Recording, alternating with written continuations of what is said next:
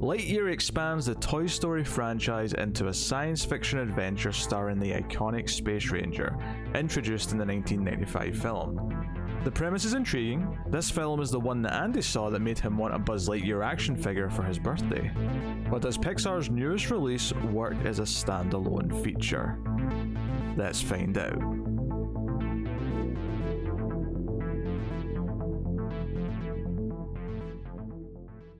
Welcome everyone to the Atomic Cinema Experiment. I am Peter, and joining me as always is Tara. Greetings, citizens. This is a science fiction movie podcast. We get together and talk about a movie we've watched that is really that simple. Possibly we give some insight, maybe maybe a few jokes along the way. Good jokes, Oh, don't promise that. bad jokes. Okay, bad jokes it is. Today we're going to talk about Lightyear, which is the kind of spin-off to the Toy Story franchise. Uh, so the kind of it's the fifth movie in the Toy Story universe, if you want to call it that. Although technically it's not in the universe per se. It's it's a piece of fiction that exists within the Toy Story universe. Uh, so we'll get into it. But yeah, so it's a movie about the actual Buzz Lightyear, uh, who's not a real person in Toy Story, but he is a movie character in Toy Story. That's what the toy's based on. And that's what the premise of this movie is, is this is the movie that Andy from Toy Story saw when he was a kid that made him want a Buzz Lightyear. Which is convoluted to explain. I actually don't think it's a stupid idea. Uh, when you when you actually stop and just think about the simplicity of it. Um, but we'll get into all that. We'll start spoiler free as we always do. Uh, Buzz Lightyear, of course, uh, from Toy Story, is you know presented as this astronaut, this action hero. He's got the wings, he's got the laser blaster, all that stuff. Um, this movie, he starts with some of those things. Maybe get some of them later on, uh, but I, I genuinely didn't know what the premise outside of it being him, what the pre- what the story of this movie was going to be. I, I like I knew nothing, and I'd sort of seen the trailer at some point, but I don't even think the trailer either told me or I'd forgotten everything that was in the trailer. so I went into this fairly blind, and there was a bit of a, a discovery of what the the movie actually is beyond just the the broad concept of it's the Buzz Lightyear fictional movie from Toy Story. So okay, that's that's where we go. Uh, so yes, I guess I'll just ask the question. Well, there's no reason to delete it. Actually, actually, before I ask the question, I'll say this. What, what were your thoughts when this was like announced, or you heard about it via the trailer or the casting, whatever it was? I think I had heard that, okay, it was going to be a movie based on the actual Buzz Lightyear in the Toy Story universe. So I was thinking that Buzz Lightyear was a real astronaut or something in the the universe that Toy Story existed in. And I thought, well, that's interesting. Um, so I had a hard time like wrapping my brain around it. Um, I was surprised that it wasn't going to be Tim Allen. Um, I remember that being interesting and being. I was surprised that it was Chris Evans. But I will say, when the trailer came out, like it looked great. Like I loved the the trailer a lot. The first trailer I thought was incredible, and you know, I've been going to the movies a lot more this past year, and I feel like it's been playing every single time I went to the theater. So I was still I was still hyped up for it when it was up, all the way up to the release. Yeah, I wasn't sure how to feel about this as a, an idea, and I hadn't seen Toy Story 4 yet. I actually did watch Toy Story 4 like the day before I saw this, just to not not that it was going to matter, not that it was going to be references because of the way the premise worked, but I just I felt on principle I should be caught up in Toy Story before I see Lightyear. And um, uh, yeah, it, it's such a weird idea that in the one hand I can look at it cynically and say, oh, you want to find another way to milk one of your your sort of your biggest Pixar cash cow, which is Toy Story. And in that level, I'm kind of like, okay, at least it's something different. It's, it's you know, it's a bit of a, a weirder, wackier idea to do it with, as opposed to just doing some sort of Toy Story five, or you know, whatever that could be after Toy Story four. But Yeah. uh, yeah, it's it's very odd. But I mean, I will say that you know before before we finally just ask the basic, you know, did we like it question in a second. I will say this, you know, going in, there was a lot of lukewarm to negative buzz. No, no pun intended. Uh, like the the Rotten Tomatoes score is not super high. The IMDb average rating's like a five point one. Like you know, it's not like fire enough. And now, admittedly, the IMDb rating might be less uh, genuine good faith, like people are just rating the movie and how they feel, and maybe an angry or sick to the world or upset that there's a gay character in a Pixar movie, and that you have to kind of account for that bullshit. But it, it you know, it, it, it underperformed at the box office relative to you know past Toy Stories and Pixar movies and things like that. It you know it came in at number two in the US. I noticed in the UK it came in at number three, uh, under both Maverick and Jurassic World. Yeah, Top Gun still still doing it, huh? Yeah. Uh, in fact, Top Gun, I believe, is the f- only the fourth movie in history to make over was it either forty or fifty million domestic in its fourth weekend. But it was you know it was like you know. I think the first to do it was Avatar by quite a margin. I, I think that's interesting because Yeah. I can't imagine it. Top Gun Maverick, it's such an American film. I can't imagine doing great outside of the US, but it is quite a spectacle to watch. So uh, maybe people are just going for that. It's doing well. Because uh, Tom Cruise, I'm sure, brings in tickets even outside the US too. Yeah, I, I've not seen uh, Maverick yet, but I, I will say this: like, there's, there's a thing that plays. Uh, I'm sure you have an equivalent, but uh, there's a thing that plays at my theater chain specifically where it says it's just like they'll do like a fluff piece in the middle where it's sponsored by a brand of something, but they'll do like red carpet interviews, and it's basically instead of being like a trailer, it's like more of a snippets of a trailer with some like you know fluff interviews with the cast and director or whatever for a movie. And the thing that we're hyping up when the Maverick one plays was just how like they, did a lot of filming with real jets. There's some real stunt work, despite the fact that you'd assume it'd be all CG. And I do have to wonder that if, if we're finally at a point now where people are so used to and perhaps sick of CGI in movies, especially when a lot of the biggest movies are sort of like kind of half-assing it. Uh, looking at you, Marvel. Um, I wonder if the appeal of just like you know, no, Tom Cruise is in movies where he does stunts and there's like stuntmen doing extreme Sure. crazy things. I wonder if that's part of the the spectacle of it. But regardless, uh, d- yes. So Lightyear, I mean, it's, it hasn't bombed dramatically, but it's definitely relatively, you know, kind of been iffy. I was upset when I saw the ratings going in because I was kind of hyped for this one. Yeah. Um, and I think the other theory you could also throw out there, just in terms of Pixar, is that the last couple Pixar movies went straight to Disney Plus, and there's a possibility that a lot of people are like, "Oh, you've trained me now to expect Pixar for free, if, if effectively on Disney Oh, Plus." interesting. I never considered that. Yeah, because Turning Red went straight to Disney Plus. Uh, was it So Luca good. went to Disney did, yeah. Plus? I think Soul might have went or Disney Plus as well. That yeah, Yeah. that's true. That So- happened. And I guess uh, well, it was Onward Pixar. That came out in theaters, but that happened That like was right right before. the pandemic. that was right so- before the pandemic. That was like right before everything shut, if I remember Yeah, right. I just remember when the pandemic hit, like we had Onward billboards for Yeah. like a year and a half. So I, I do wonder if that's also another reason for it is that uh, enough of the no I- still it made some money. It's not like it didn't make anything, but uh, just enough of the audience have been con- Mhm. conditioned. And let's face it, some people have still not went back to movies, right? Some people got used to maybe the, they've also got you know they're immune compromised or Also, whatever. Maybe kids' movies are harder to do in theaters since so much is being offered on Disney Plus. Yeah, yeah. There's a lot of reasons to to why maybe enough people said, "No, that's a Disney Plus movie." So even if I have to wait two extra months, that's fine. I'll wait two extra months and we'll get it on Disney Plus. And you know, all those things compound, and then you you got a, a lukewarm opening. So.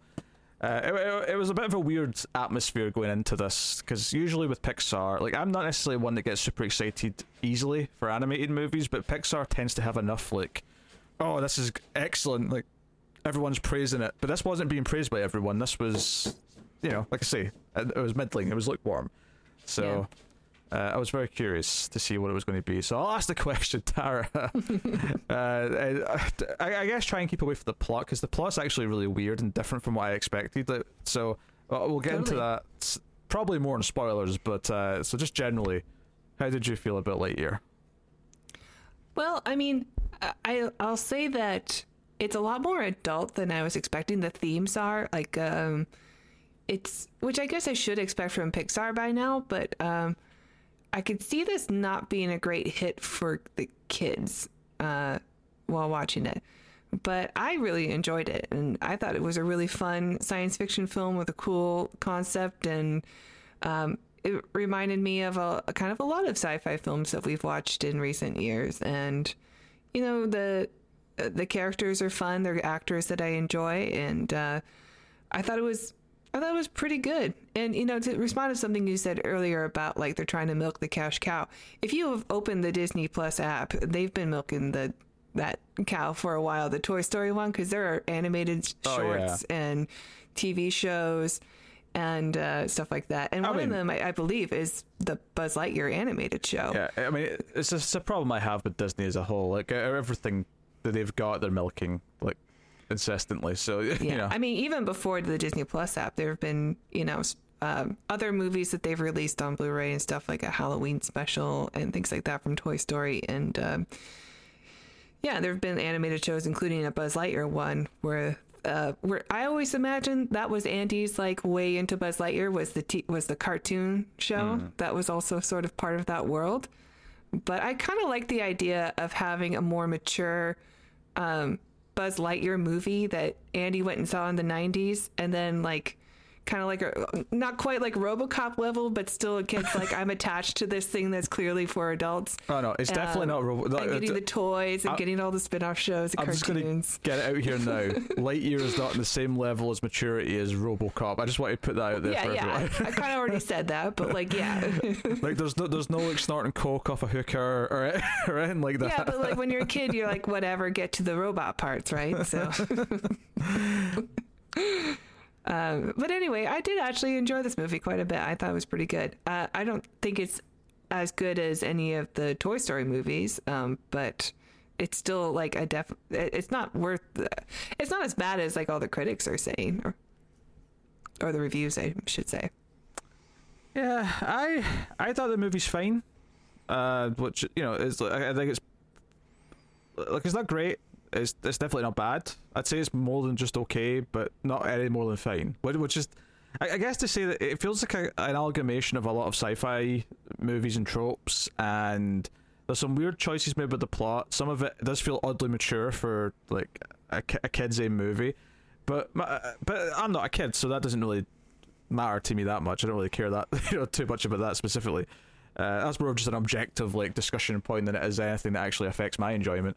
Uh, I, I think for me, it's just like I, I, I think when I got to the end of the movie, the, the premise of this being this is the movie that Andy saw that made them want a Buzz Lightyear. I kind of you know I sat and thought. I don't know if I buy it. I don't know if that this movie was good enough to make Andy obsessed with Buzz Lightyear. I think it would have been like he probably would have brought a socks home with him, maybe not a Buzz Lightyear doll.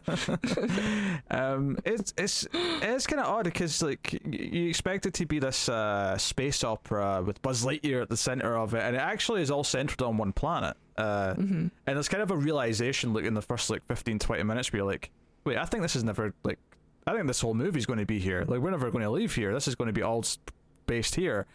Um, and there was actually something you said to me after you saw it before I did, which is there's a lot of the Lost in Space movie in this. And I was like, that's not a good sign. What does she mean by that? and sure enough, like we'll get into it in spoilers, but yeah, there's a lot of the Lost in Space movie from 1998 in this. Yeah, I mean, I don't think I've seen that movie since like early 2000s, but like uh, once I watched this film, I'm like, wait a second, I've seen this before. Yeah, it's kind there's a lot of wild swings uh, in it, which I kind of appreciate in some ways, but at the same time, it also feels a lot more. It feels a lot more. I don't want to use the word generic because I think generic's too harsh. But when you think of Toy Story, right, and even with Toy Story 4, which I just watched before I watched this, it felt like they were somehow finding ways to say really interesting things with this absurd premise of toys that come to life when you're not looking. And every single Toy Story movie has done that, you know, dealing with loss, dealing with moving on, dealing with, uh, you know, whatever, right? Whatever it may be. Um, and every single one has done that. Whereas it kind of felt like with this, it's kind of the problem I have with a lot of big franchise stuff that gets made now is that someone says, This is a great idea, let's do this Buzz Lightyear movie that's, you know, the movie that Andy saw. And I'm like, okay, that's a cool idea. But then I watched the movie, and that's not to say that there's no messaging in here. It's not to say that they don't try to do something interesting with like Buzzy's character arc, because they do. But it feels a lot more just like typical in a lot of ways. You feel it, it- this doesn't necessarily feel like Pixar made this. I know they did, and I know obviously it's a you know Pixar created Buzz Lightyear and everything, but it doesn't really feel like a Pixar movie to me. It feels like just a, like a DreamWorks movie, and I, I, I, no shade to DreamWorks. Okay, I don't I don't mean that in a, a backhanded way, but it, it doesn't necessarily feel like it has that. Like I, I think Turning Red was a better movie than this. And oh yeah, that's a perfect film. And, and, and, turning red, like it felt like it was doing so much. Like there was there were so many layers to the analogies that it was forming throughout its its uh, its story and what it was doing with puberty and what the red panda represented and all the the payoff to everything at the end of that movie really capitalized and they felt like the character really went through this coming of age story.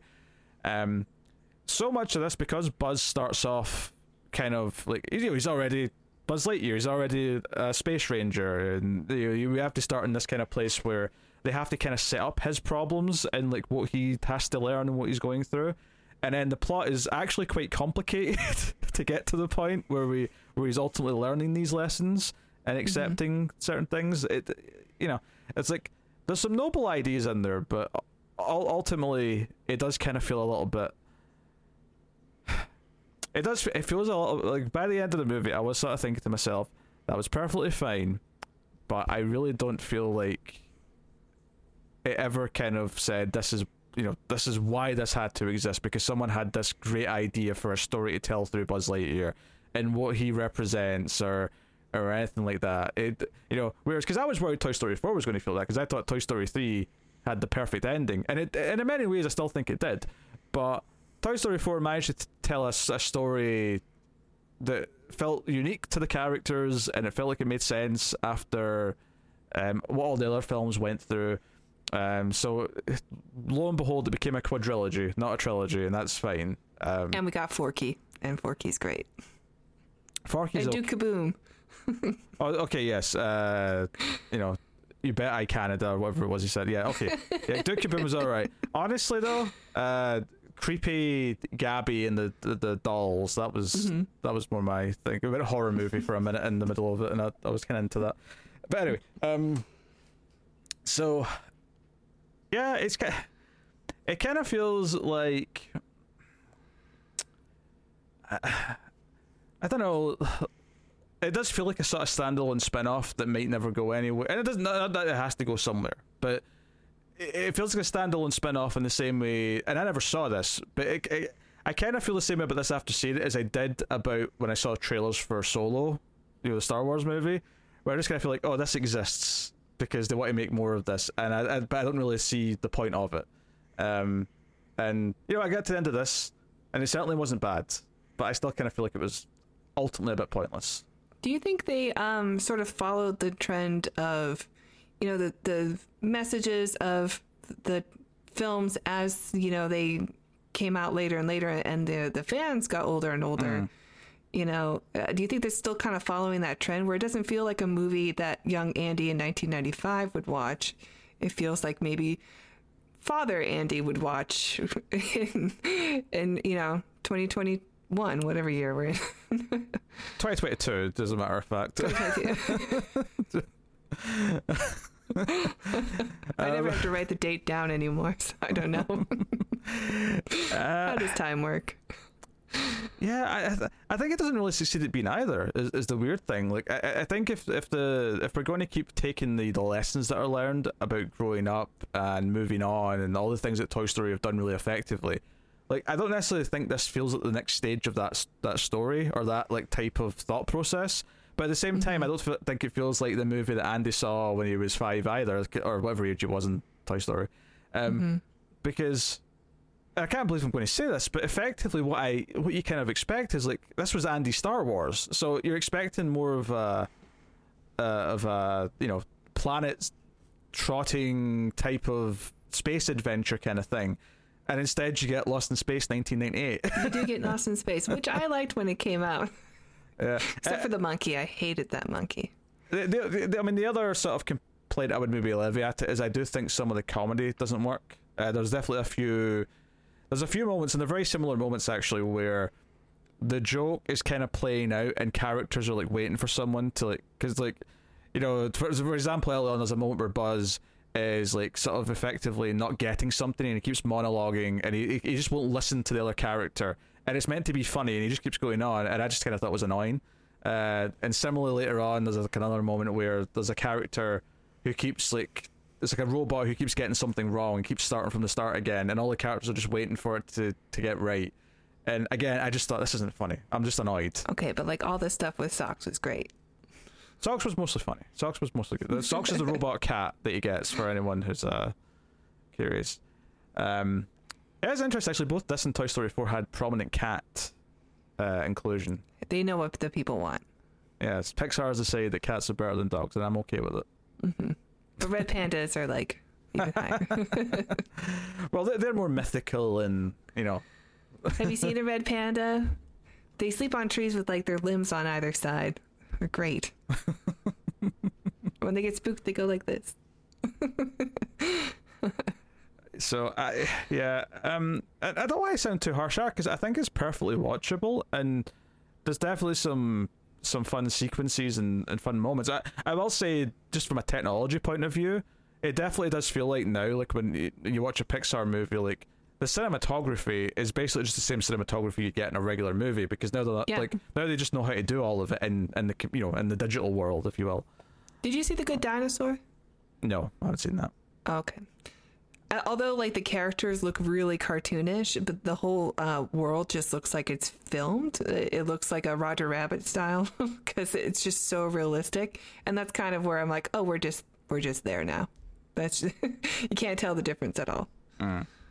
Yeah, it's just Um, just things the way it's like edited and being cut around. Because I think if you go back to original Toy Story, which is obviously a great movie, uh, you could have you know that's 1995 CG animation versus 2022 CG animation. You definitely notice just a lot of little tricks that are used in regular live action movies are now implemented as techniques in digital films, even though they have to artificially create it because it's all made you know of nothing so but it's just it's Yeah. interesting to see them some do things like that like you know having something like a a lens flare where someone's kind of like in silhouette until they walk in front of the sun and then you can finally see their face like that's like buzzy's first like shot effectively and it's like oh that's actually quite impressive on a technology level that you can just do that now uh, as Yeah. opposed to something that's a bit more simplistic but uh, so from a technology point of view obviously it's up there at the highest possible tier because it's pixar and Also, because this movie takes or supposedly came out in 1995, we get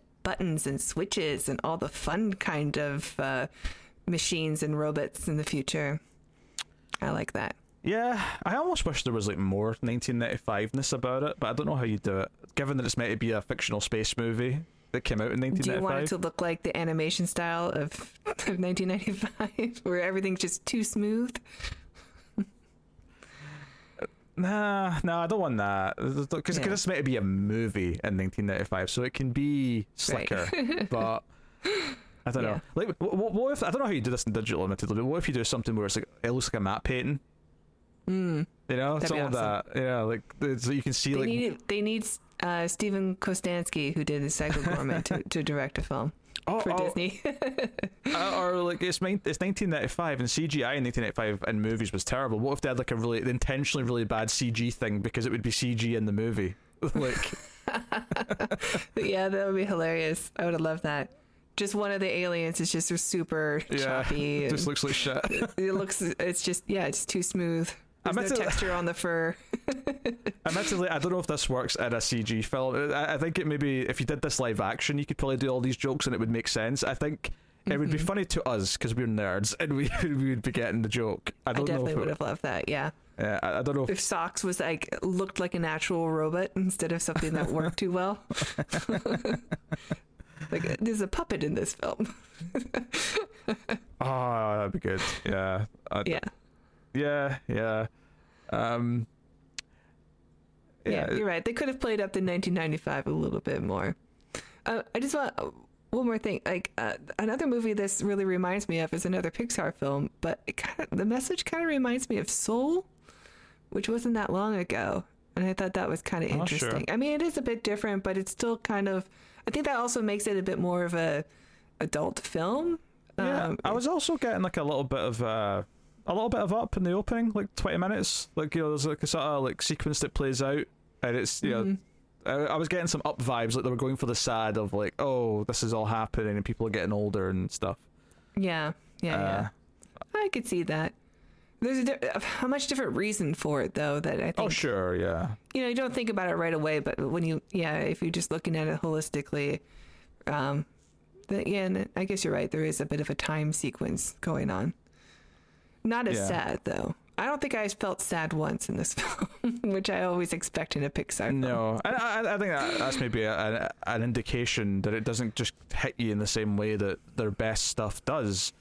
Uh, and I think just the, the the choice of what the plot is for this movie just it does strike me as a bit weird. And maybe this goes back to my if this is the movie Andy saw in 1995, it, sh- it should be kind of like the in-universe Star Wars, or mm-hmm. I mean 1995. That's the year the Power Rangers movie came out. That should be his Power Rangers, right? Because that's what I was into in 1995. You know, like Yeah, that. That should be what it feels like.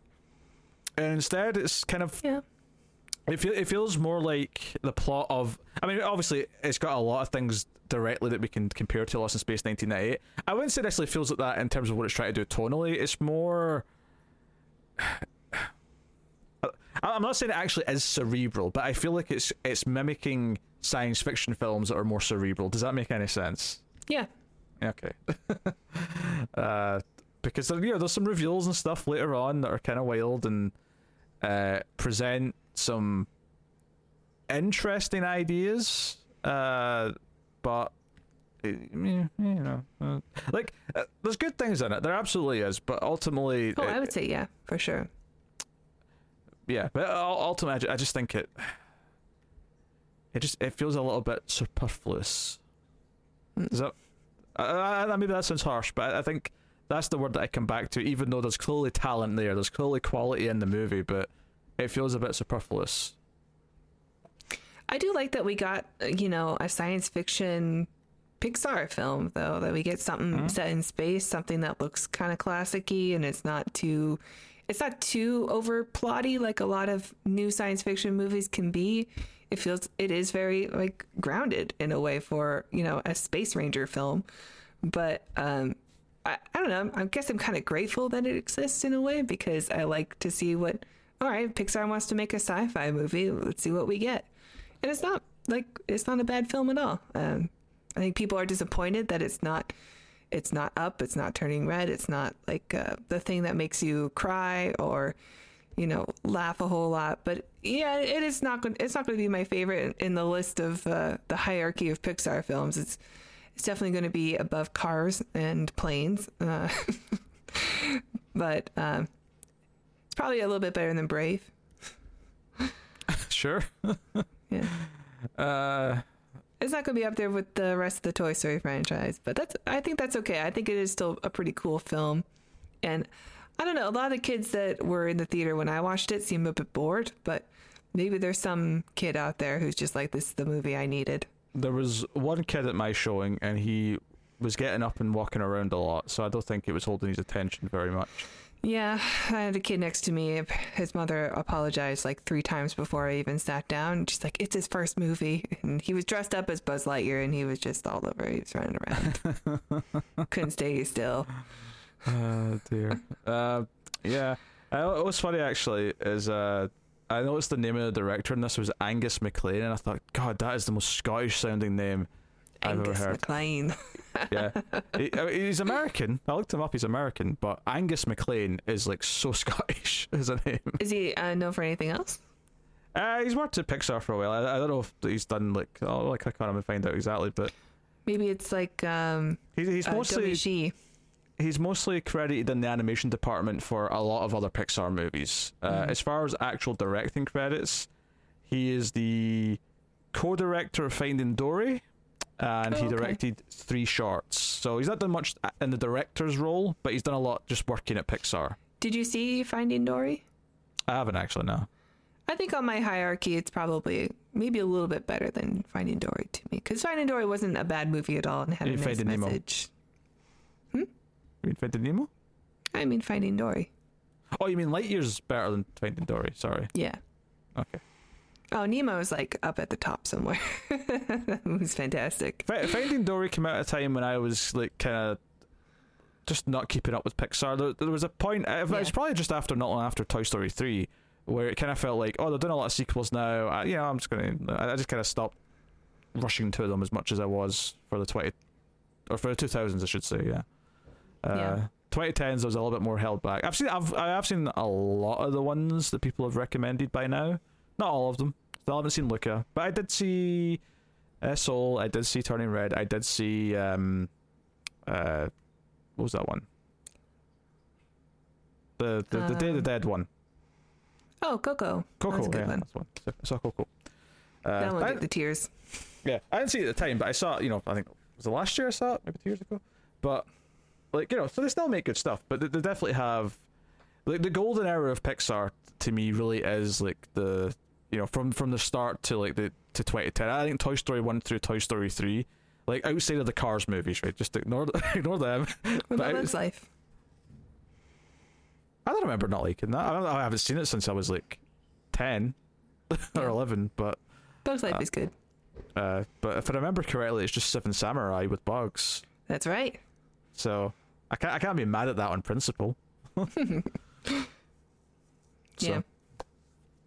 But you know they had so you know they had so much in there. Ratatouille, uh, Up, WALL-E, you know so much stuff, Incredibles in that period. It was just you know it was Brave. more. No, Bra- wasn't Brave a little bit later? Brave was. Brave, Brave, I think Brave was after Toy Story three. Yeah, that was like uh, well, like 2011 or something, 2012. Yeah, so exactly. The golden era ended with Toy Story three. I, I yeah, they must have been really next to each other, like one right after the other. I'm not sure. Mm. So, because it was, it was that weird thing at the Oscars that year where Pixar just tends to win by default, but it was the first time where it felt like their movie probably shouldn't have won. Was Brave? Mm, I don't remember. I So- still don't think that anybody comes close to Pixar. Maybe other than like Disney, but they're the same now anyway. But I mean, they've owned Pixar for like 20 years at this point. Yeah, it's just, uh, you know, my sister works for DreamWorks and she loves DreamWorks films, and I get to see them sometimes with like her employee screening and stuff. They're not good. Well, except How to Train Your Dragon trilogy. I don't like them. No, they're great. I don't like those movies either. How to Train Your Dragon. They're weird voice casting. It's it's not good. I You think just like it because it's a kitty cat No, no. disguised as a dragon. How to Train Your Dragon, particularly one and two, are up there with the best of Pixar. I will fight this. I will stand my ground and fight this. They don't even come close. I will stand my ground. I I'm sure there are a lot of people who are on your side. I put on close. How to Train Your Dragon the first time I saw it as background noise because I just wanted something on. And after about twenty or so minutes, I had stopped Mm-hmm. what I was doing. I had turned off the lights and I was paying attention. Like Oh, it, it grabbed put me. that on the poster. it grabbed my attention. It, it it clawed it when I was not ready to give it that much of a chance. And then two was a great theater experience. So no, I, I will stick up for How to Your Dragon. I'm not. the rest of DreamWorks you can throw under the bus, like you know, like Gru and his minions. You, you, know, you can. Yeah. Is that that's Illumination? Oh, is that not DreamWorks? Sorry, Yeah, I just gotta. I'll be honest. I, I throw all the animation I don't care about under the DreamWorks bus. If I'm honest. Yeah, I was never a Shrek fan. They did, I, I just think those those movies are terrible. yeah. I know you hate them because you don't like Mike Myers, because he insults your culture. I mean, I just don't think they're very good either, to be honest. Yeah, they're not funny. No. yes. They're just Uh, annoying. that Smash Mouth song was tied to Mystery Men before it was tied to Shrek, you bastards, and I will not give it up. Okay. And Mystery Men's kind of sci-fi. We have to do that one day. Yeah, sure. I, it's been a long time. I saw it in the theaters. Set in a futuristic city, you know. It's just, you know, it's got superheroes in it, which are, are kind of sci-fi, I guess. Well, that's a bit of a can of worms to open that. superheroes are kind of sci-fi. There's a lot, a lot of things that we don't do on this show that could fall into that category. Um, We gotta do Superman one day, though. He is an alien. D- do we? Okay. Yeah. All right, all right. I'm sure people have heard me talk about Superman enough at this point, but He's an alien. I suppose that's technically true.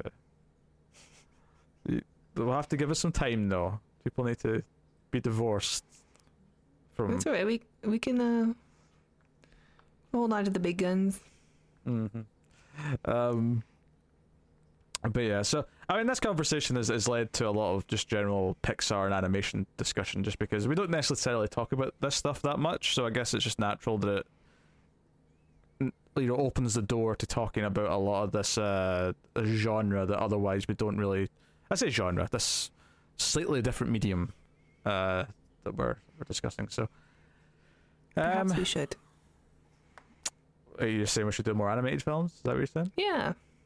I mean, we've done a couple. We've done WALL-E. And we've done Meet the Robinsons. Oh yeah, meet. mean, I, I, yes, I was forced into meet the Robinsons. I was tricked. It's a cute movie.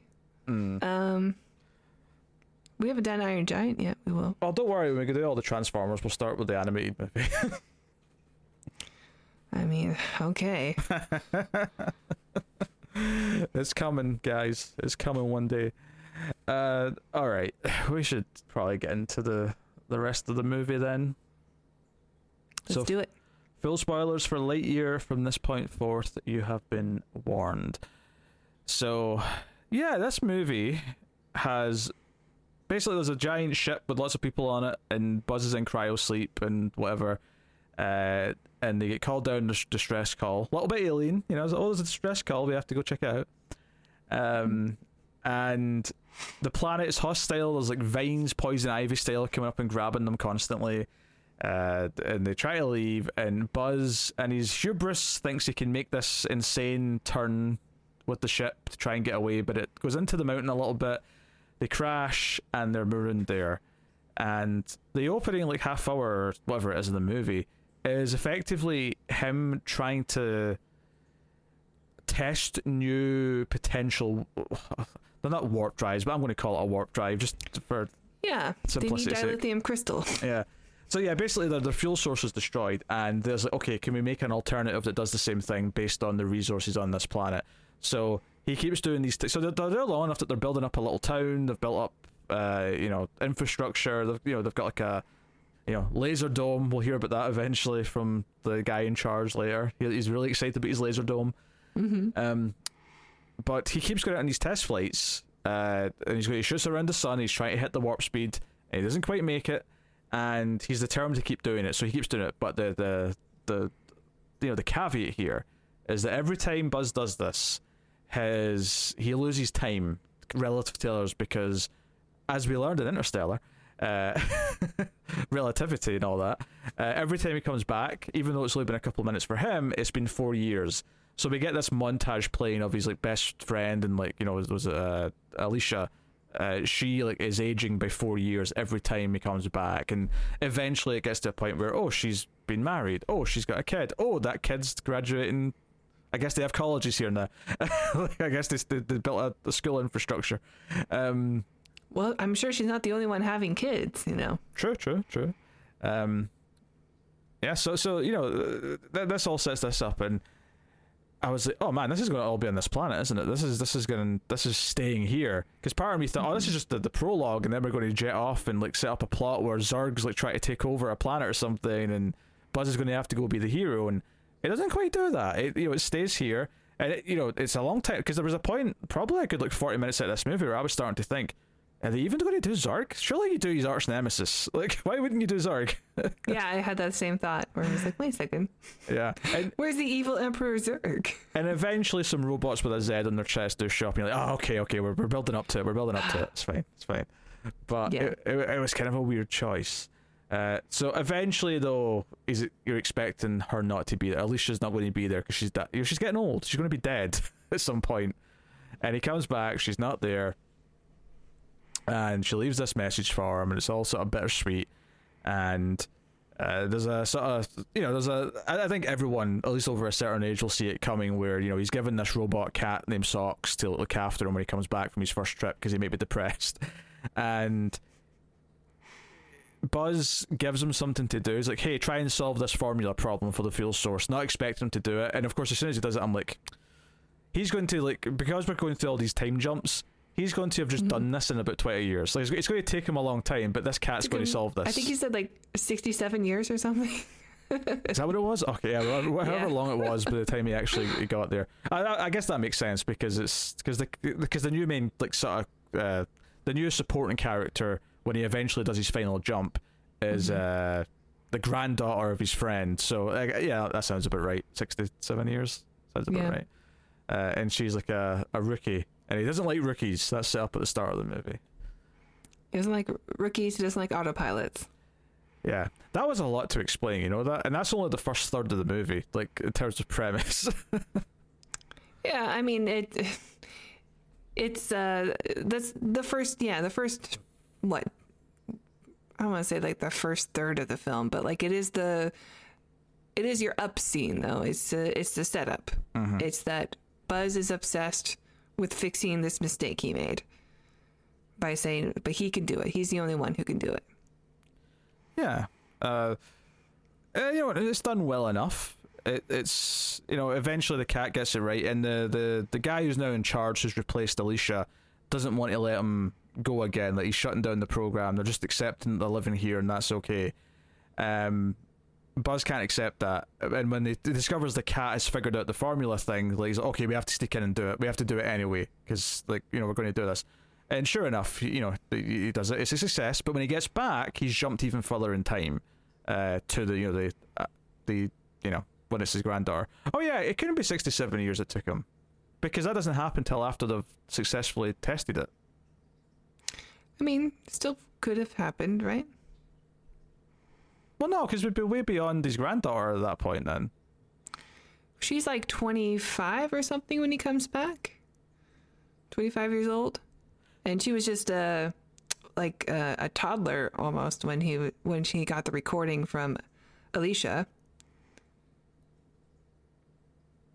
But yeah, but but he's already figured out the formula before that though. Mm-hmm. Because it's, it's that's with the successful jump that he comes back from, and then he meets the granddaughter. Yeah.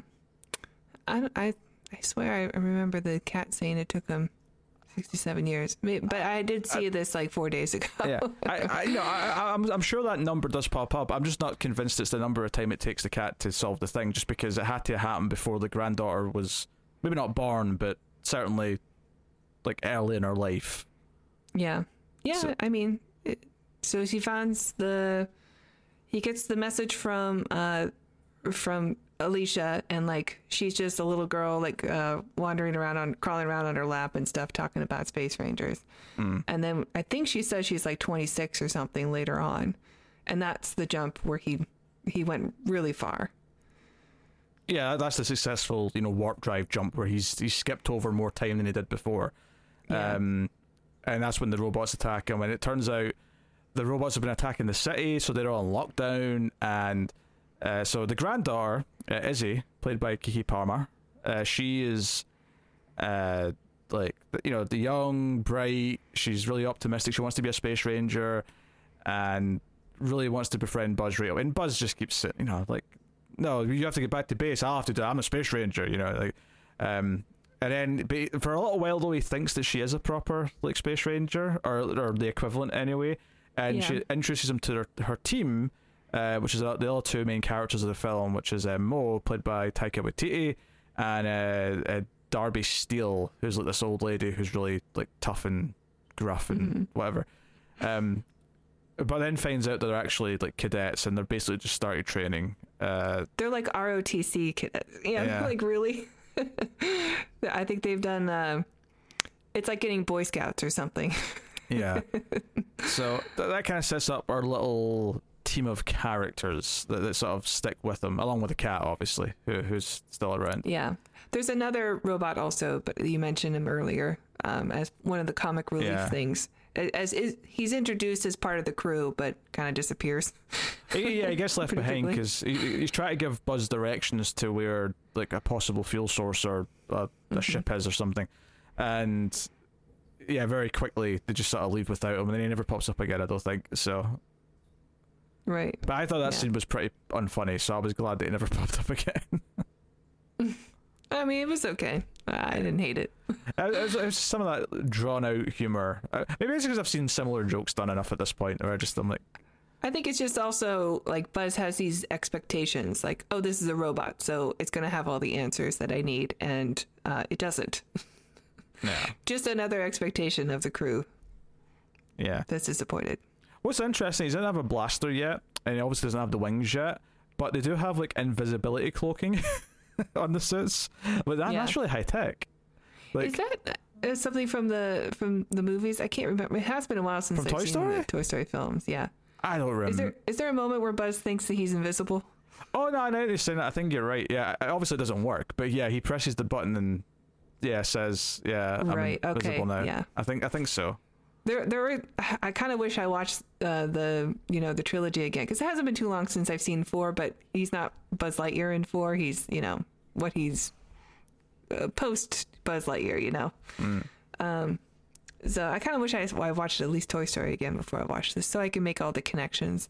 There were some things that I remembered, you know, like the who Zurg is supposed to be based on Toy Story two and yeah, I, stuff w- like that. I was going to say Toy Story one's the only one you need to watch, but Toy Story two does have the Zurg stuff in it, so maybe yeah, you need a little bit of Toy Story two as well, just to yeah.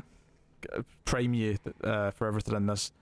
You probably don't need Mhm. Toy Story three, but I mean it's good. So just, Unless you want Spanish Buzz Lightyear. sure.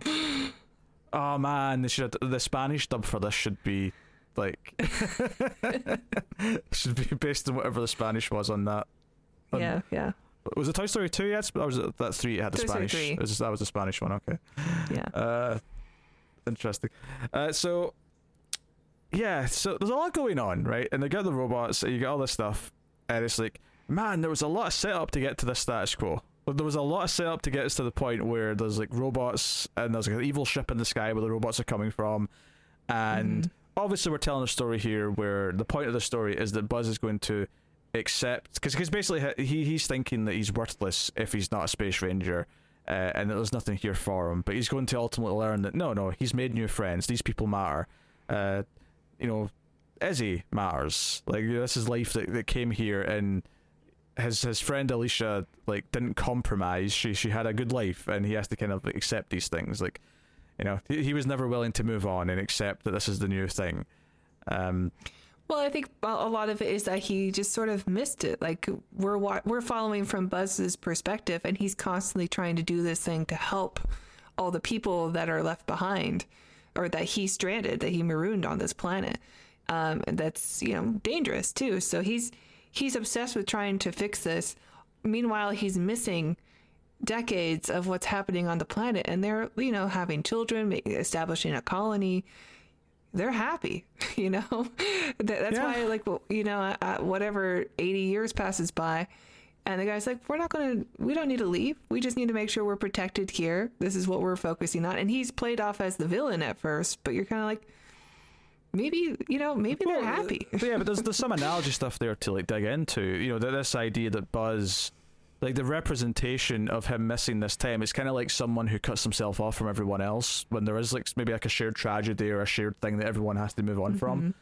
Uh, so the idea that he's missing time, obviously he's not doing it intentionally per se, but ultimately, unlike everyone else, he's not. He's because when you actually compare how long it takes him in the movie to finally kind of realize this and sort of accept that this is just the status quo, it's probably not that different. It might even be quicker than everyone else, you know, got to that point and like the you know the actual Yeah. timeline. But because he was skipping all this time and he wasn't, you know, experiencing the time pass, uh, he, you know, he couldn't get over it. He couldn't let himself heal. You have to accept the tragedy or accept the truth before you can actually move on. And all the all the people who might have even been upset with him that you know he's the reason that they're stranded there.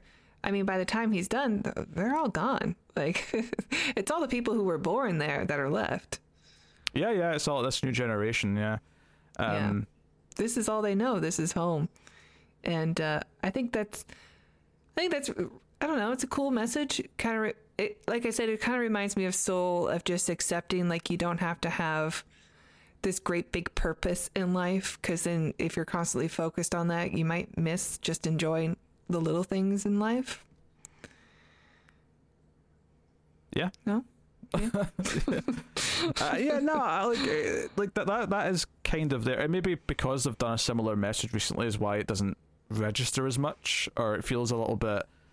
It's so convoluted in the story, of course, and and, and they do the thing where there's a little bit of uh, even moon, perhaps in a, in a sense, uh, where you have eventually two buzzies, sort of with different experiences, kind of comparing and contrasting. But uh, yeah, there's a lot there's, there's a lot of moving parts to get us to this point and I I don't think it's the neatest or cleanest setup that it could have been. You know, it just it feels a little bit messy to get to a certain point because because you, you don't even get to start really going through the journey of the movie. Like you know, it feels like the prologue does last like twenty five minutes before you actually start getting to grips with who these characters are to the point where some of the, the, the characters, like Izzy, for example, like I, I like her well enough, but it does feel she's introduced really late in the movie. For given that she's supposed to kind of be like the person that he really bonds with over the course of the story, it's kind of weird that she's not there until like 35, 40 minutes into the damn thing. Mm-hmm. Uh, and maybe that's splitting hairs. I don't know, but it's just one of those things where I think when you're you're watching it and you're sort of experiencing the story play out, um, I think part of you feels that you're still in the prologue and you're still like doing the setup, and you're like, okay, when is the kind of the I don't want to say the real movie because that's not that's not fair. Like the prologue is still a real part of the movie. It's still important in any movie, but there's definitely a feeling of okay, when are we going to start developing the things that are actually going to go forward, as opposed to making it feel like some stuff is just kind of tacked on. And I think the twists with Zurg uh, later, because because the, the whole plan with them is that they're going to try and like to destroy the ship, um, to to stop all the robots, and then Buzz is going to get his fuel source and put it in a ship and go and like save everyone and or or put it into the big ship and go and save everyone. Whatever whatever the exact plan is. it's been two days now.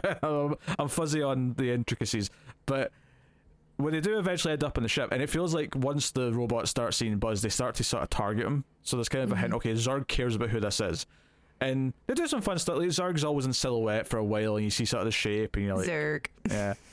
I like uh, the way the robots speak. Um, so, but when it's revealed what Zurg actually is, because obviously in Toy Story 2, they do the, the Star Wars joke where he's like, mm-hmm. I am your father. Uh, so, no. when so when the when the Zurg suit opens and it's an old like you know it's like an old guy who looks like Buzz, I thought, oh, they're doing the thing. It's his father. That's yeah. This is what Toy Story Two said. Uh, but then they pull the Lost in Space thing, where it's like, no, no, this is old Buzz who is developed to this point. Um, he even calls him dad first. Like, dad?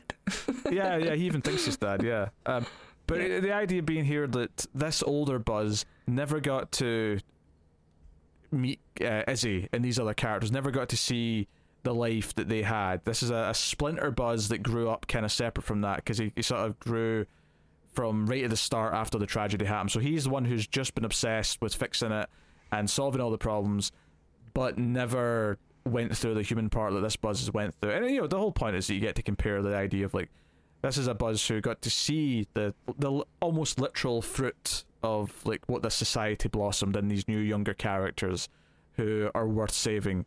Um, although the old woman might have been around, I don't know. She's quite old. Maybe. but the others definitely not. Uh, whereas you know, older Buzz is like, no, we need to do this. We need to reset everything. And the big science fiction moment is like him saying, "Yeah, we're going to reset all this so it never happened. It'll be like we never crashed." And then Buzz has to kind of accept, but wait a minute, that means these characters that I have bonded with and interacted with, you know, Izzy is this great person, mm-hmm. will never exist. Like that family that my friend Alisha built and raised will never exist if I take that away by resetting time. Um, yeah. It's, it's kinda... a cool science fiction concept too. It's been like, oh, this is a real like thing that we have that you know, is it worth it now? Kind of like the, you know, the Final Countdown film, where it's like, do they, do they interfere? with because of the time travel thing and stop Pearl Harbor from happening? Or do they let things play out because, you know, some of them you know, have they all have families, like maybe they shouldn't even exist, you know, at that point if they change history. Um, you know, what what is the ethical decision here? If you if you have an opportunity to to stop something from happening and change history, but it means like yeah, people people won't exist anymore. Yeah, I'd even compare it a little bit to Avengers Endgame. You know, like mm-hmm. Tony's mm-hmm. willing to like go back and try and you know go go back in time and try and fix everything, but not he doesn't want to erase the last five years because that would mean losing his daughter. Yeah, there's uh, a, a like a, a rom com film with time travel also that I can't quite remember. It's more of like a like a father son story, but like uh, it's written by the guy who did like the Love Actually, or maybe directed by that guy. About time. About Time, yes. Also go. has that in it. Yeah. Um, it's quite good, quite uh, emotional. I mean, I've never seen that one, but uh, I'll take your word for it. Yeah, it's a good film. Yeah, so I mean that's that's an interesting concept. I mean it's not an original concept. I mean we've just named multiple things. the, Also lost in space. and also Lost in Space. Yeah, that's, that's Almost other. exactly lost in space, actually. Yeah, because Lost in 'Cause I, Space. I think it is Will Robinson who just needs, who's obsessed with not getting lost in space, and yeah, yeah, uh, he's the old man. Yeah, the the, the, encounter. Yeah. yeah, I mean it's been a while. to be Jar- Jared Harris. so so I'm a bit vague in a lot of the details because I wanted to have seen that film. Oh, but yeah, yeah, it's been a long time, and I don't remember if Will Robinson is the reason they're stranded. I, I can't remember, but Mm. like I said, it's been so long. I I assume not. Okay, yeah, I can't Anyway. remember. But yeah, so so this is introduced and it's like, okay, this is kind of an intriguing idea uh, that presents him with this clear choice where he's going to have to disagree with himself. So which you know makes the message and makes the lesson that he's learning and the value that came out of everything after they get marooned. You know, it wasn't the end of the world. It wasn't this disaster that ruined everyone's lives. Like they they they formed this new society, uh, and things are okay. Um, obviously, the the idea at the end of the movie still ends with them being able to go back out of space. The idea that okay, you know, to, to put it in Star Trek terms, they've kind of reached the point where they can rejoin the Federation because they've developed their, their space travel again. So you know, Yeah. the, the end of the movie is them, you know, having his team launching into space, and now they can, Yeah, you know, intermingle and with they're whatever. not starting from like year zero. They have No. technology and stuff, and this planet's just full of resources. So so long as they can pass on, you know, the education and But that's effectively what it is, though, right? Is that they've reached the point again where they can start intermingling with the intergalactic community again because now they have space travel. yeah, yeah. So it's like, because you have to wonder, like, surely there's like a lot of like people that were on that ship originally with family members, and they've now got their own like descendants who will find out. Oh, by the way, you've got like cousins over on this planet we discovered. hmm Um, what I don't know what they did. That, did they ever name the planet? I can't remember. I don't know. Planet Vines, Planet Murder Vine. Planet Zarg. Zurg. I like those robots. um yeah and then you know, obviously some big action sequences you know we, we you know we, we kind of skipped to Oh, talk yeah, about all the big ideas but there's the whole big section where they're well they're getting something from like the it's like a factory or the the where they've, had a lot of they dump all their old tech or vehicles or something it's, it's, it's, an- I think it's an old mining place or something like that but they're Yeah, yeah the big they're constantly robots trying to find a ship, and Yeah. it keeps going south. But the big robot's attacking, and the whole thing's like tipping. They're try- yeah, that's because that's where they get trapped in the security bubbles, and they're trying to like catch Mm. the, the it's like a fuse or something for the ship. They're, they're, trying Yeah, Get it all yeah, that was a neat little technology thing. um, you know, it's Seems very dangerous. also, being that there's no one there to to let them out. Did you um? Was there was there more to this joke about like the sandwich where they've inverted the bread and the the meat? The worst idea ever. Yeah, I, I was getting uh, three seashell vibes from Demolition Man. Which Yeah. is like this makes sense to us. It doesn't make sense to you. I think they just wanted to have a joke kind of like that. Yeah, but. I'm, it's only it's only been like two generations since the land. Like, how did this change? Like, what? How how did this like so drastically change? Like, I don't know. like It seems like a really poor idea. It's just so sticky. Aye. Well, I mean, T- Taika says that, uh, yeah, yeah, uh, gooey hands is the best part. I'm like, no, it's not. That sounds awful. sounds terrible. Uh, Yeah. I mean, maybe maybe the idea is, is it's supposed to tie into like Buzz accepting something different. Uh, you know, silly yeah, maybe something that seems yeah. awkward and uncomfortable. Maybe it's all right. Yeah, kind of like rookies or autopilots. Yeah. So, yeah, you know, I like uh, that's that's fine. Uh, you know, it is, it is what it is. Uh, there's, there's there's big actions. Obviously, when he starts fighting him, like he's the old version of himself, and he's trying to keep the, the fuel source away from him. Uh, you know, he ends up ejecting out of one of the, the ships, and that's what gives him his wings. Uh, the he ends up with a bl- like just like a makeshift blaster on his arm that he sort of taped onto his arm. Uh, and then at the end of the movie, when they've like redesigned the suits, they've actually built it in, and it's got the red light like you you've seen in the toy kind of thing. Um, I did kind of like that they all had different color suits. Like it was the Buzz Lightyear suit, but like you know, like one was kind of grey blue, one was like orange. So it just made them all feel Mhm. a bit different. Uh, so I appreciate that. Yeah. Some design choices that were kind of neat. Oh yeah, I agree. I like that at the end where he's trying to like uh he's trying to make them So uh, like everybody's falling towards the planet, and in order for make it uh, the, for the landing to be okay, he has to glide, to kind of like the end of Toy Story. they were, just, we're not falling. We're we're uh, what is it? Or we're not. I can't remember. We're not falling fall- with style. We're not flying, we're falling in style. Yeah, that's it. Because you got the gliding going on. I thought it was kind of a cute callback. Yeah, yeah. Uh, yeah, like, like uh, you know, all the action towards the end is is solid. You know, the, the team are running around on the ship, and there's antics and blasting. Honestly, a lot of it is merged together in my head, so I can't really point out any specific moments, which may you know is maybe something you can say is like it's not that memorable, but Do you think the, um, you know, obviously he hates rookies and stuff, but did you think all the characters kind of had something about himself that he hated, but like times a hundred? Because Taika Waititi, like his thing is that he's clumsy, and he always accidentally starts like a chain reaction of bad things because of something he did, which kind of is like what the reason like Buzz is obsessed with trying to fix his one mistake. Um, and like Izzy is just not as confident as she appears to be. Like she's actually not as good as at the job that he, that she thinks he is, or or he thinks she is, or something. And uh, maybe um, uh, the the woman I can't remember her name at the moment, uh, Darby.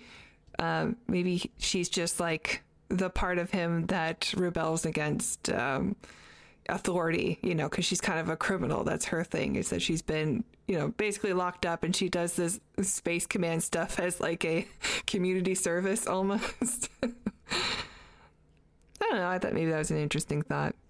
No, I agree. Those- I don't have anything to add to add to it, but I agree. It's definitely there. Like Yeah, I mean that's why Buzz is so like resistant to them. He calls them, "Oh, it's just because they're rookies and stuff, and they're in my way." But really, it's just kind of extension of parts of himself he doesn't like. I mean, the whole the whole reveal with the villains is that the idea is the whole the whole thing's about self reflection. So the idea that mm-hmm. all these characters that he teams up with all represent a different part of him, yeah, it makes complete sense. Yeah. I also like, you know, we haven't talked about Socks enough. I also like that Socks is just a robot. Like, you know, he's uh sure he's a cat and he's he's designed to have a certain thing, but he's still a robot and he's got personality and he's able to do like these complex things and um you know, he's a Swiss Army knife also. He has whatever you need and every time it's hilarious when he pops out like a blowtorch or something. Yeah, they use his eyes as lights uh, a number of times. That's kind of his the, the thing he uses the most often, to be honest. yeah, uh, but I, I like that. Yeah, you want me to solve this complicated thing? Give me enough time. I'm a robot. I can do it. I've got Yeah. a supercomputer built in me. Yeah. Uh, and yeah, so you know, uh, uh, yeah. I, I mean, it's, uh, I'm sorry to say that I'm I'm struggling to find much more to really say about it. To be honest, I mean, there's a couple of key sequences. You know, there's the whole bit where they're all invisible and they're trying to sneak past the big spider things that are like in the uh, the old ship depot, whatever it is, and the the shield run out before they can get to the exit, so they have to run back and because they're because they're going to separate from Buzz. Buzz is saying, "No, you go that way. I'm going towards the ship to go save the day." Uh, But they get lumped with them anyway because of this, and it's kind of his mistake because he doesn't tell them there's a time limit on it. He just kind of is like, "Yeah, press this button, you'll be invisible." It's like, "Oh wait a minute, only last ninety seconds. Shit, I should have probably mentioned that." yeah, yeah. I mean, that's just another thing where Buzz is just not able to play as part of the team. Like he's just taking on all the responsibility on himself. Yeah, it's, it's not so much that he's uh, so egotistical. Well, maybe he is egotistical, but he's. I think in this case, it's more this that yeah, he puts all the burden on himself. He, he puts too much weight on his own shoulders, and it's like I should be strong enough to carry all this weight on my own. But the whole point is that no, you're not on your own, and you know maybe that's the true heart of the film is that you know like you have to share the burden with other people. Uh, otherwise, you're just well, you're. It's a one-way ticket to therapy. Is, is, is Yeah. basically basically what I'm saying. Yeah, Uh, which is a nice again is a nice enough idea it, it really is i don't know if the messages of this film though uh, I, I think maybe it's too conflicted between being that cerebral sci-fi with these ideas or being the heartwarming disney pixar movie with these ideas and because it's kind of a mashup of both of those things it, they kind of feel like they're they're pushing and pulling a little bit. So it's not it's not amazing at either one. It's just okay at both. I mean, I'd agree that it's not as it's not like obviously it's not up there with that with the higher Pixar's kind of already talked about that. But I do think this movie's really clever, and I think it looks really good, and I think the uh, I like the characters, and you know, the more that I talk about it, the more I like it. I think so. I I definitely don't see why why people dislike this movie so much, unless they were just had really high expectations for some sort of um, like Star Wars, like you said. Yeah, or they're just mad because Alisha's gay and has a wife, and there is a same-sex kiss in this, which is definitely not 1995, but it should have been, so that's okay. oh yeah, whatever. Yeah, yeah. Sally was going to complain about that. Uh, yeah, and what's so so so funny about it is that we, you know, we talked about the whole movie and didn't even mention that because it is relatively a minor thing in in the story. Oh, totally. It's, it's yeah, just not a big, deal, a big deal at all. But of course, it's a big deal to people for all the wrong reasons. So, uh, and of course, to a certain audience, it's also a big deal for all the right reasons as well. I suppose when you think of it that way, you know, I mean, it is Pride Month after all. like, That's right. Yeah. You know, uh, I'm, I'm, sure there's many people who saw that and felt, uh, you know, comforted or listened to or you know whatever uh, someone feels. Is that the first time this has been in a Pixar movie? I know there was like an implied so. gay character in Beauty and the Beast, and that's why it was like banned in China because two men danced together at the end of the movie for like three seconds. But uh, yeah, I guess this is the first time we see a, a same sex kiss in an animated film. And actually, the movie Luca is very. Um, it's got yeah, it's, it's got a lot of subtext. Oh you know? sure, okay. we'll say that. I don't know where we were going with that. I haven't seen it yet, but uh, you haven't seen it yet, yeah. But yeah. Um, I think that's, that's something that uh, people also kind of felt seen watching. Yeah. Uh, it's funny though because it never even registered to me when it happened. Like to be honest, like when I when I saw someone mention it as the first gay kiss in a Pixar movie, I was kind of like, oh, I guess it did. And, but it yeah, never. It, it, it never... doesn't seem like it should be a big deal anymore. And no. uh, you know, I, I don't think I even would have like recognized it until like it's Buzz Lightyear when she says, "Oh, I'm." Seeing someone or I'm married, I can't quite remember. And he says, "Oh, who is she?" I'm like, "Oh, she's gay." That's like the only yeah, he, time it registered. Even the kiss thing like didn't register to me at all. yeah, he already knows. He you know he doesn't react to it in any way. It's, yeah. it's it's one of those things where obviously this this is coming from. You know, we're not part of the LGBT community, right? So obviously, us not noticing doesn't necessarily mean a whole lot. Obviously, people who care about it are going to notice more than we do. I think the point I'm trying to make by saying that we barely noticed it is because it feels like it should already be a normal thing. It feels like it should already be something that's like not even thought about or whatever. But it's this political thing now that like oh, it's the first time it's happened, but it's such a you know like like it's like oh no, Pixar's gone woke. it's so dumb. Oh dear. I like you know my patience for for that type of discourse right now is at an all time low because oh, yeah. I, so you're familiar with the boys, right? The TV show. Uh huh. Right. I haven't there's watched it. There's an I audience. watched the pilot. Yeah, there's an audience right now. Season three is currently like in the process of coming out. Right, it's about halfway through the season, and there's an audience right now because they're being like overt with something they're doing with the character of Homelander, who's like the evil Superman, who's this awful character. He always has been. He's kind of it's a very satirical show with a lot of social commentary. It's very good at doing that as well, may I add. Um, mm-hmm.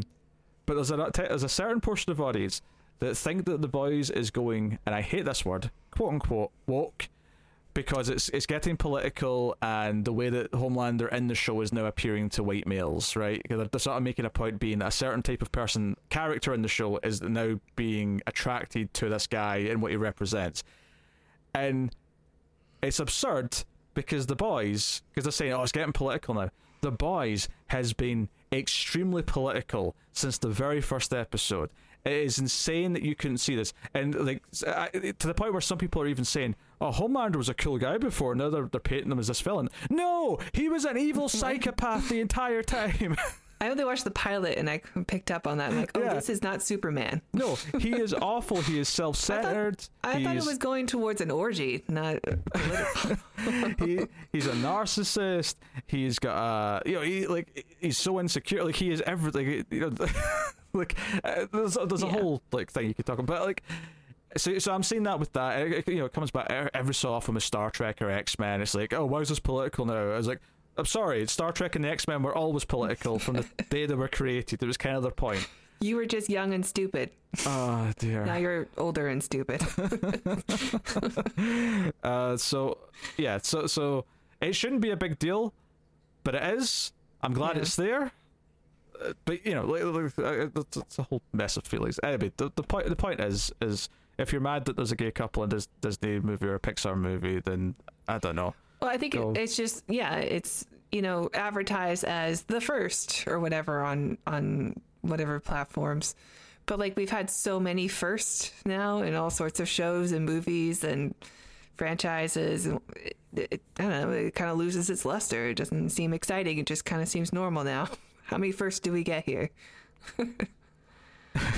You know what? You cut me off there, but it's probably a good thing because I was about to tell people uh, to go. I was about to say something really mean.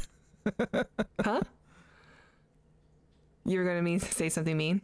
Yeah, because I, I said if, if if you don't like that this is here, I was I was, I was going to say that then Oh. you can go and. so you you probably cut me off at a really good point just before I said something controversial myself. Yeah, I Uh, did that on purpose.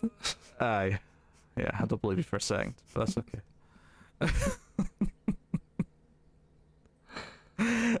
um, no, I yeah. So I mean, obviously that is it's notable, and uh, that is a good thing. It, it doesn't necessarily, you know, it's not indicative of any of the writing quality or anything else that's going on in the movie, but it's there, and it's something that should be kind of pointed out and acknowledged, uh, Mhm. and, and even celebrated, even. Uh, so Yeah. cool. I mean, I was kind of saying like it just feels like it doesn't feel special anymore because we've had so many Yeah, yeah. first. But maybe I'm not the person to say that. Yeah, yeah. I, I mean, I guess it's obviously it's the first in Pixar, but I think in, in in movie and TV in general, I feel like yeah, there's tons of good characters now. I feel like I see a lot yeah, of just them. normal, Yeah, uh, just like real life, you know. which is cool. But it, you know, it, does, it doesn't necessarily feel special on its own. But I, I guess we're not the ones who are necessarily keeping track of who's not doing it, and that's kind of the point. Is that Pixar up until now were not doing it, and that Yeah. and, and there's a certain point where you feel like are they going out of their way not to do it? And it's not necessarily Pixar, maybe the Disney overlords that are saying no, don't I do wonder, this. but- yeah, I wonder also if Disney is like because weren't they was Disney World was in some heat in Florida because of the "Don't Say Gay" thing, and Disney like Oh, yeah, didn't yeah. speak up at first. I mean, uh, this movie was ready before then and stuff, but maybe it's just a little bit of a see, we're okay. Well, it was the same thing in the the MCU. Is that you know the first gay character was like that t- you know that tiny extra played by a director in like the start of the Endgame, where there's just a casual mention of, of like his his oh, boyfriend. that's right. Yeah, yeah, And that yeah, was one like- of the Russos. And it, it, it was a little bit like wait, like you, you- you're trying That's to get it. praise for for this character who's in one scene. I don't know if I, it's a I think. Feige has said that there is a gay superhero when we've already met them, but we don't know exactly. They haven't Well- like come out yet or something. Well, Loki came out as bi in his TV that's show. true. Yeah, that's true. So- yeah. So there's that. But um, but you know, it's like it's like it was the same. It was the same thing though with like a, having like a, a a woman as a lead in a Marvel movie. Like there's been two now, but it took a long time before we got Captain Marvel. Like there was Yeah. you know there was like like 17, 18 movies before there was a a woman led superhero movie from Marvel. So Yeah. uh, which is like it doesn't not, nothing has to be 50-50 per se. It's not about keeping track of numbers, but like that is an obscene ratio. Sure. Yeah. Um. So anyway, uh. But yeah, uh. And you know, obviously, this stuff's all important to talk about. But I think in this case specifically, it's also a bit more interesting in the film itself, which is fine. It's a fine movie, but it's not that it's not that interesting or exciting. I think it's interesting and exciting. it was pretty good. I'm happy for you, Ta. I am, but I, I- think you know, I think it exists. I think it is of a serviceable quality because it's Pixar and they know what they're doing. hmm But there's nothing special about it by any means. I, it definitely doesn't feel like it's part of that Toy Story world. That's all. It Hmm. does feel like its own thing with the Yes. familiar name. Yeah. Given how Zurg has legs in this, which is weird. given how it's performing, I guess there's probably not going to be like a sequel to it. Even though they may have been hoping that this could be like a oh there could be a trilogy of like Buzz Lightyear films or something like that. Eh, it feels pretty standalone to me. I guess it could set up like, oh, we have our space our space rangers now, because now also Buzz is like put in charge of like training this Yeah. the new Space Well- Ranger units, and Well, you know he what? picks his team, and it's the the ragtag group of characters we like. I mean, when I say they, I really mean Disney. Like, I mean the money people. Like, I, I think if this was like breaking records or if it was doing really well financially, there'd be a second one. There just would be. Yeah. Like, you know, it doesn't matter. It doesn't matter how standalone Pixar made it in the first place. They would have found a way. We'll get the Woody's Roundup movie also. Oh, they could, yeah, they could do everything. There could be like a Bo Peep movie. There could be. that was Toy Story four. that was pretty Bo Peep centric. Yeah, that's true. Uh, so yeah, I don't know. Rex. We get the Rex movie. Isn't that just like toy Jurassic Park? I'd be okay with that. yeah.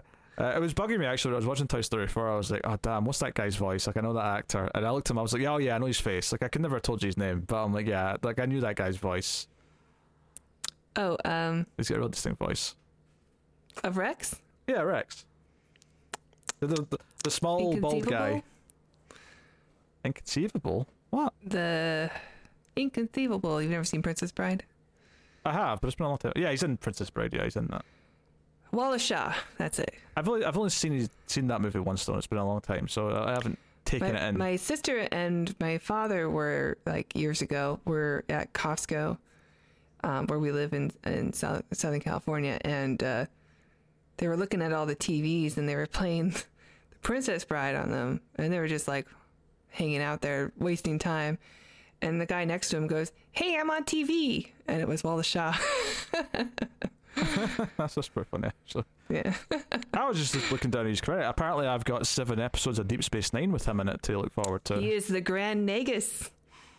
They are not uh, the the most popular episodes, but I like them because Ferengi episodes, uh, love them or hate them. Okay. And Ah, I love Star Trek. Do you know I what? I love- think what I other, otherwise knew him from was probably the Clueless TV show because he's in. Oh, I never knew that they made a TV show for. Clueless. oh yeah, I saw a TV show long before I ever even knew there was a movie. Oh, interesting. yeah, I think the supporting cast from the movie like are in it, but the you know it was a different lead. I got my own socks here. Yeah. Trying to sabotage. As do I. I got Firefly running around. Um. All right. I mean, I th- I think we're pretty much done talking about Lightyear. I think so too. Yeah. Eh, it's, you know, it exists. It's fine. You know, it's, it's not offensive. Unless you're Mhm. a homophobe, in which case I, I guess it is. But for everyone else, Yeah. it's not offensive. um, Tara, what are you rating Lightyear? Yeah, I think Lightyear is pretty good. I think it's worth watching. I think it's a fun science fiction adventure film with a with a nice message actually, and I enjoyed the the voice work and I enjoyed the movie. So I'm gonna I'm gonna give it a seven point five. I think it's pretty good. Check it out. Okay, okay. Uh, I,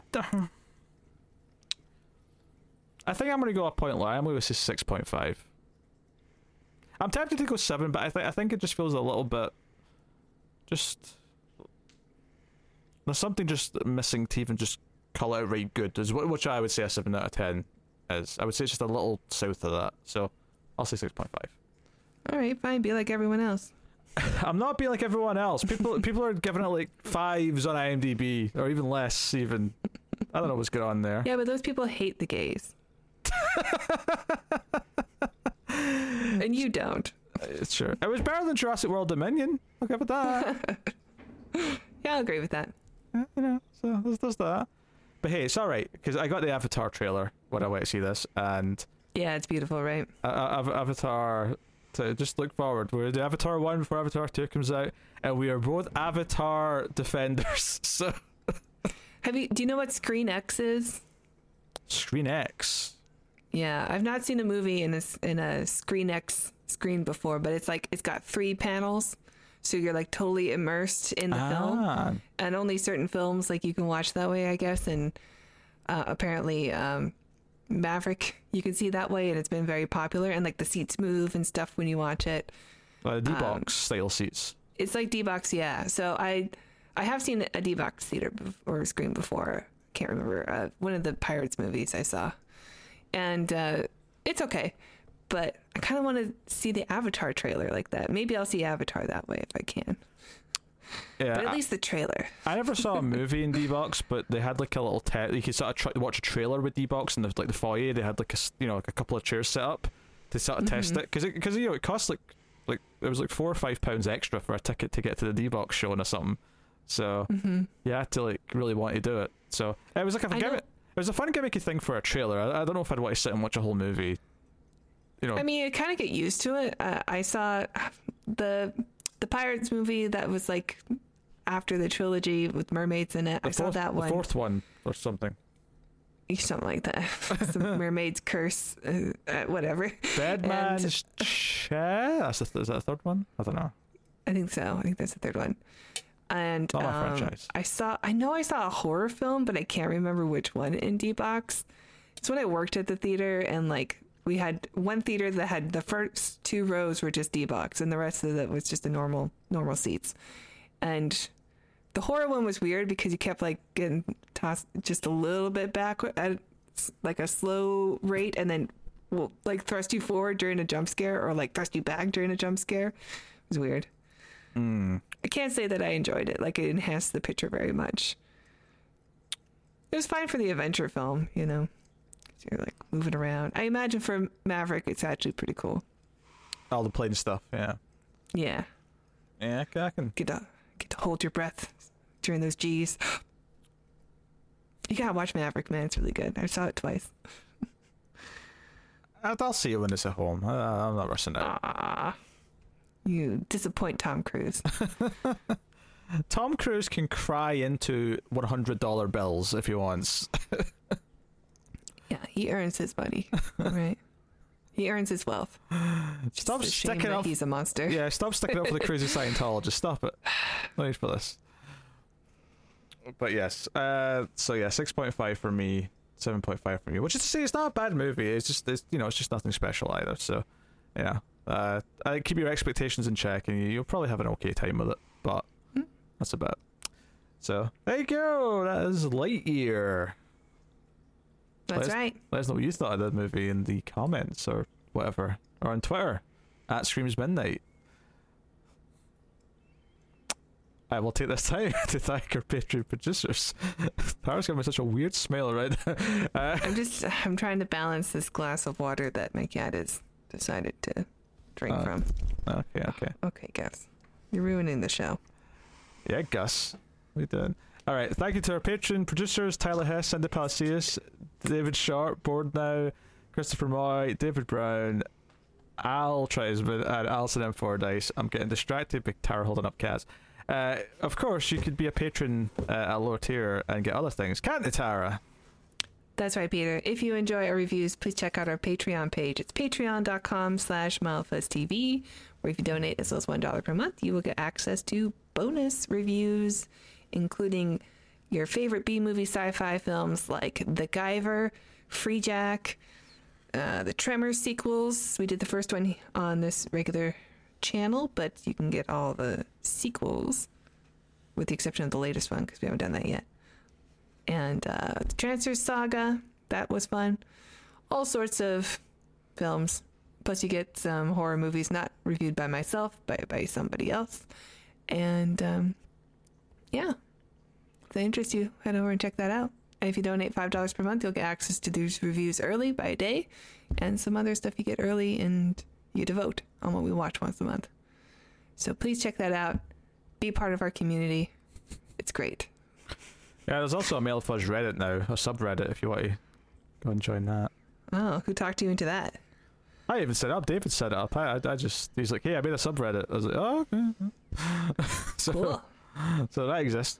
Um, also, I feel like you, I was like, I feel like you almost wanted to s- throw a dig at a certain uh, streams after midnight co-host there. I know, but you, I know you but want you this to back. happen. But you held want back. this this beef to happen, and you've been I don't want this. stoking beef. this. You've been stoking this fire. I've I listened to the reviews, man. I know. And I, Tim is all into it, and I'm not ready. I'm not ready for that. Tim started it. I'm just I'm just trying to get you to fire back a little bit. That's that's all. Well, he doesn't watch these, so or I don't think he does anyway. Why would he? I don't think it. Oh, I think he said he wanted to go listen to the Jurassic World episode because he hated that movie and he wanted to hear all Well, the. I I didn't hate it. I mean, I didn't like it either, but I didn't I didn't give it overall negative reviews. So I'm sure. Yeah. Anyway, Yes. if he wants to start beef, so be it. But it's not going to be because of you. I have done nothing. Mm-hmm. I know nothing. All right, go on. Ask me the question you always want to ask me at the end. I saw you opening up windows over there. What's coming up next, Peter? well, we got the vote winner to do for the month, and speaking of Tom Cruise, it was a Tom Cruise movie that won the vote. Ooh. So we will be doing Oblivion from 20. From the director 13? of Top Gun Maverick. Oh, is it? Oh, there you go. That's uh, that's sure. it. That's that's a bit of synchronicity for you. Yeah. Or synergy, as the people actually say. Yeah. No, okay. Yeah. Uh, Synergy, synchronicity. I think it works. I'll live with it.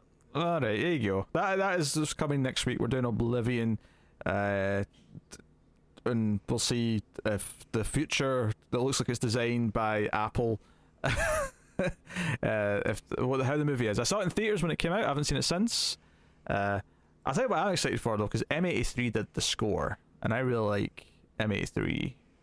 I've seen this movie before. I don't remember disliking it. I remember a lot of people saying it wasn't good, and then I watched it and I'm like, why do people say it wasn't good? But Well, next week we'll find out, shall yeah. we? So join us for that.